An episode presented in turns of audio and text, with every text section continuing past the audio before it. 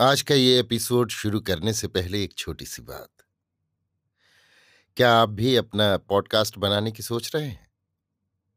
तो anchor try कीजिए। ये पॉडकास्ट बनाने का सबसे आसान तरीका है। नंबर एक, ये फ्री है। नंबर दो, इसमें कई सारे ऐसे टूल्स हैं जो आपको अपने फ़ोन और कंप्यूटर पर रिकॉर्ड और एडिट करने की फैसिलिटी देते हैं। नंबर तीन आप अपने पॉडकास्ट को डिस्ट्रीब्यूट भी कर सकते हैं, जिससे इसे स्पॉटिफाई और दूसरे प्लेटफॉर्म पर सुना जा सके।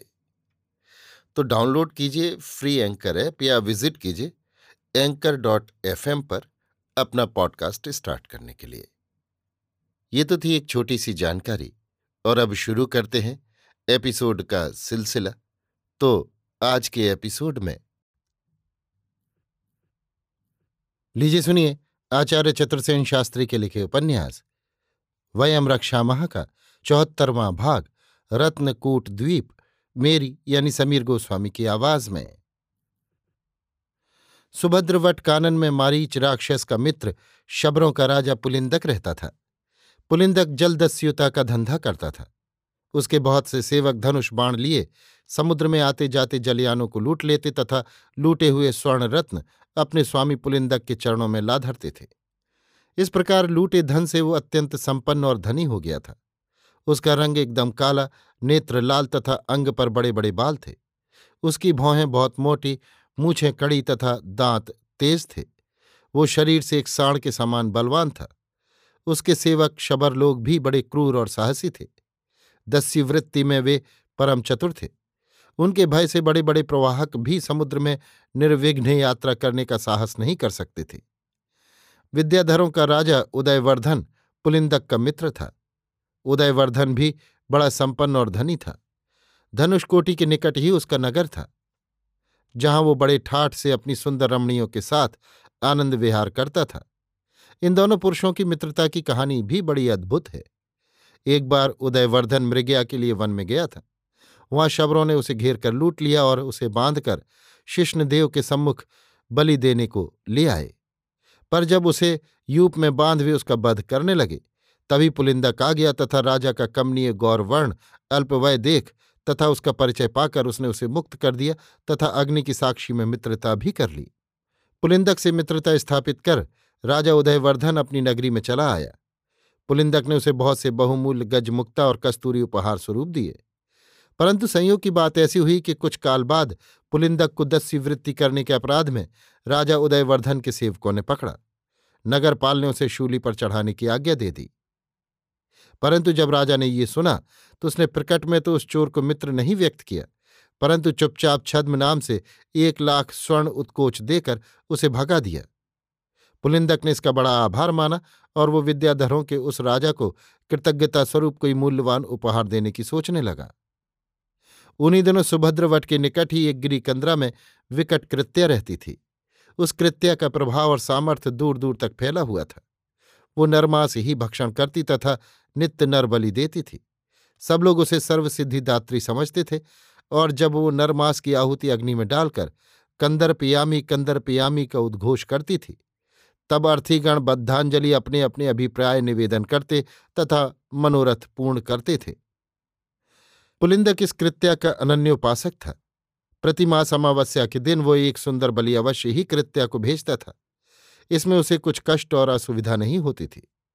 उसके सेवक दस्यु शबर इधर उधर लूट मार कर बहुत पुरुषों को पकड़ लाते थे।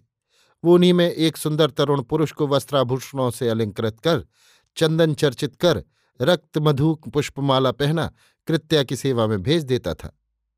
इस प्रकार अलभ्य बलि पुरुष को पाकृत्याति संतुष्ट हो, प्रथम उस बलि पुरुष के साथ मद्यपान कर रति विलास करती, फिर उसकी बलि शिष्णदेव को दे, उसका उष्ण रक्त पान कर प्रसन्न होती तथा बलि मांस का ही भोजन करती थी।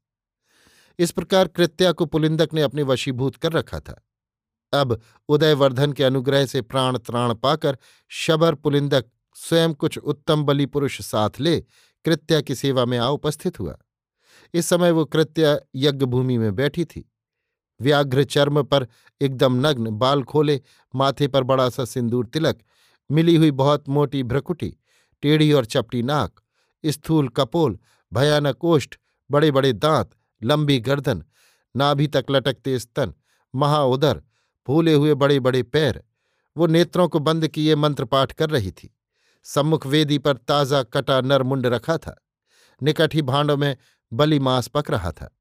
शबरपति पुलिंदक को देख और नए बलि पुरुषों का प्रसाद पा कृत्य प्रसन्न हो गई।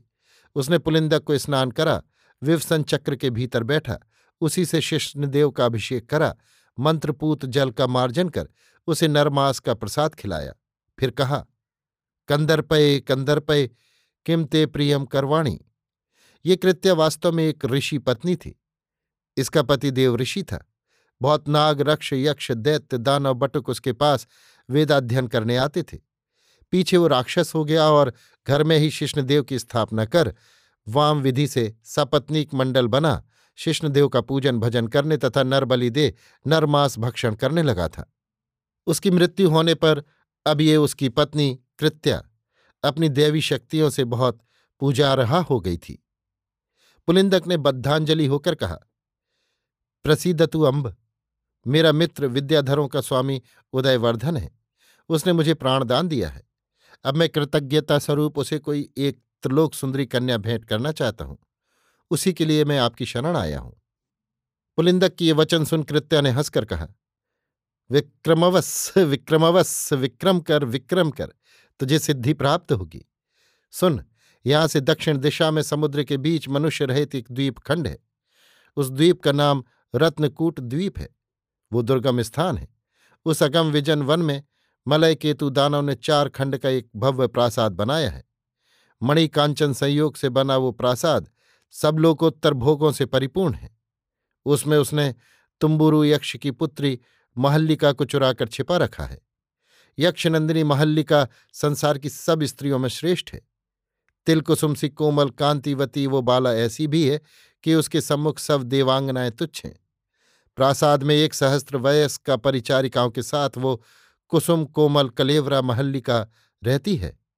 प्रत्येक चतुर्दशी को दानव मलय केतु अपने श्वेत रश्मि गजराज पर चढ़ महल्लिका के निकट आता तथा प्रणय याचना करता है। परंतु वो भामिनी उसके प्रणय को स्वीकार नहीं करती है। दानव के भय से कोई पुरुष उस द्वीप में नहीं जा पाता। वो अगम विजन हर्म द्वार रहित है। इससे वो सर्वजनवर्जित है। पर यह रहस्य मैं तुझे बताती हूँ। उस द्वीप में एक सरोवर है। ये सरोवर उस हर्म की उत्तर दिशा में पर्वत की उपत्यका में ही है। उसी सरोवर के बीच जल में भूगर्भ मार्ग का मुख है। तो अपने मित्र को ले वहाँ जा तथा जलमग्न मार्ग से हर्म में जाकर उस यक्ष कन्या को मित्र पर अनुरक्त कर। फिर पराक्रम से दानव का वध कर, यक्ष कुमारी का वहाँ से उद्धार कर, उसे अपने मित्र को देकर कृतकृत्य हो। ये गूढ़ संदेश देकर कृत्या खड़खड़ करके हंस पड़ी। उसके बड़े भयानक दांत बाहर निकल आए। कृत्या से ऐसा गूढ़ संदेश पाकर पुलिंदक शबर प्रसन्न हो गया। उसने कहा, माता, कैसे मैं एकाकी उस महापराक्रमी दानव का वध कर सकता हूँ? अपने मित्र को मैं उस दानव से युद्ध करने के संकट में नहीं डालूँगा। क्या मैं शबरों और विद्याधरों की सेना लेकर रत्नकूट द्वीप पर जाऊँ? इससे सफलता नहीं मिलेगी। युक्ति, विक्रम और प्रपंच से कार्य सिद्धि होगी। वो दानव बड़ा मायावी है। तेरे सब शबरों और विद्याधरों को मारकर खा जाएगा। ये चूर्ण ले, ये सिद्ध चूर्ण है। इसमें सोमकल्प है। इसके खाने से वो विमोहित हो जाएगा। तब तू अपना कार्य सरलता से कर सकेगा। इस प्रकार कृत्या से मंत्र ले पुलिंदक अपने घर गया। उसने सब बातों को सोच विचार कर प्रथम एकाकी ही रत्नकूट द्वीप पर जाने का निश्चय किया और वो साहस करके वहाँ चला गया। उसने सारे वन को भली भांति देखा। राह बाट को जांचा और उस द्वार रहित अद्भुत हर्म को भी चारों ओर घूम कर देखा। फिर वो उस सरोवर के तट पर जा जल क्रीड़ा करने लगा। वो बारंबार जल में गोता लगाकर जल में छिपे गुप्त गर्भ मार्ग मुख को ढूँढने लगा। अंत में उसे वो मुख मिल गया। मुख में प्रविष्ट हो वो शीघ्र ही एक सुरंग में पहुँच गया, जिसको पार करने पर उसने अपने को हर्म के भीतर पाया। हर्म की शोभा और सुषमा देख वो आश्चर्यचकित हो गया। हर्म की ऊँची ऊँची दीवारें थीं, भीतर अनेक सौध थे, बाग थे, वाटिकाएँ थीं, जिन पर विविध रंगों के फूल खिल रहे थे। वृक्षों पर अनेक विहग कलरव कर रहे थे। वहीं स्वच्छ जल की एक पुष्करणी थी, जिसके तट पर सघन छाया में बैठी रूप और सुषमा की खान, उस किशोरी यक्ष कन्या को उसने फूलों से क्रीड़ा करते हुए देखा। उस समय वो बाला अकेली ही वहाँ बैठी थी। पुलिंदक साहस करके उसके सामने जा खड़ा हुआ। एकाएक उस जनवर्जित स्थान में उस पुरुष को देख बाला कुछ भय और आश्चर्य से जड़ हो गई। उसने कहा कहा कहा?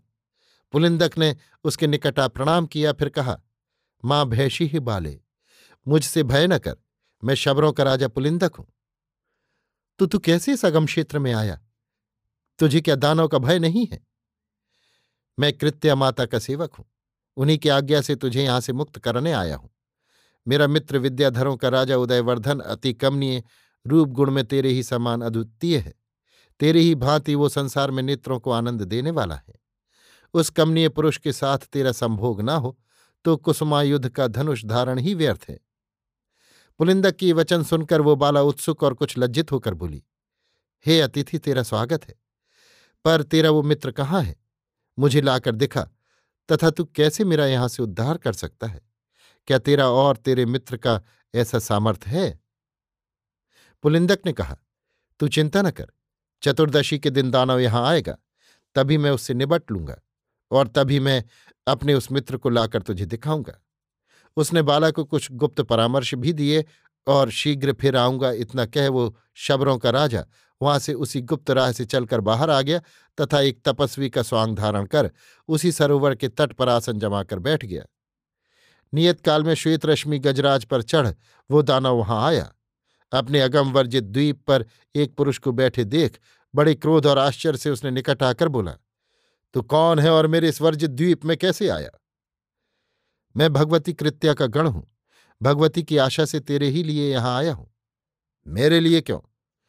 भगवती कृत्या के आदेश से मैं तुझे वशीकरण दूँगा, जिससे तू कृत संकल्प हो। क्या तू ऐसा समर्थ है? मैं सिद्ध पुरुष हूँ। जा, सरोवर में स्नान करा। मैं तुझे सिद्ध चूर्ण दूँगा। उससे क्या होगा? तेरा मनोरथ पूरा होगा दानवेंद्र। कृत्य माता का तुझ पर अनुग्रह है। दानव स्नान कराया और पुलिंदक ने थोड़ा चूर्ण उसे दिया और कहा इसे भक्षण कर और मौन रहकर बाला के निकट जा। क्या तू मेरा रहस्य जानता है? मैं भूत भविष्य सब जानता हूँ। स्वास्थ्य तो मैं तेरी परीक्षा करूँगा। झूठा होने पर तेरा वध कर तेरा भी भक्षण करूँगा। पुलिंदक ने हंसकर ऋषि की भांति हाथ उठाकर कहा, जा दानवेंद्र, कृत मनोरथ हो। जब मलय केतु हर्म से बाहर आया, वो प्रसन्न था। यज्ञबाला ने हंसकर उसकी ओर साभिप्राय दृष्टि से देखा। एकाध अनुरोध वाक्य भी कहा था। शीघ्र ही उस कपट मुनि से दानों की मित्रता हो गई। दानों ने उसे अपने द्वीप में रहने की सुविधाएँ दे दी। वो जब आता, उसके लिए उपाने लाता।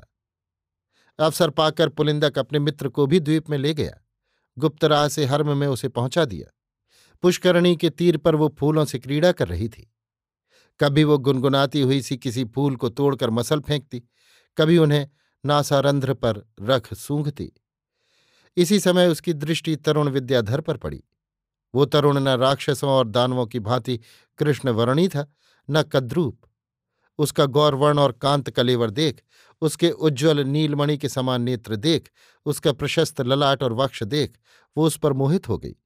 उसके कटी प्रदेश में कौशल्य कंठ में मणिहार और भुजा में मणिवलय, सिर पर सुचिक्कण काकू लटक रहे थे। उसने धड़कते हुए वक्ष पर हाथ रख आगे बढ़कर कहा हे नर शार्दुल तुम कौन हो और इस दुर्गम द्वीप में आ? कैसे इस अगम हर्म में आ गए क्या तुम्हें दानवेंद्र का भय नहीं? यहाँ आकर तो कोई पुरुष जीवित नहीं लौटता है। ये दानवेंद्र रचित द्वीप रत्नकूट है। ये पुरुष मात्र के लिए अगम है। परंतु इसी क्षण ओट से निकलकर पुलिंदक ने कहा, बाले, यही मेरा मित्र विद्याधरों का राजा उदयवर्धन है। यही तेरे योग्य वर है जिसे मैं ले आया हूँ। तब तिरछी दृष्टि से उसे देखती हुई कुछ लजाती सी वो बाला बोली, तेरे मित्र की मैं अभ्यर्थना करती हूँ, परंतु मैं परवश हूँ।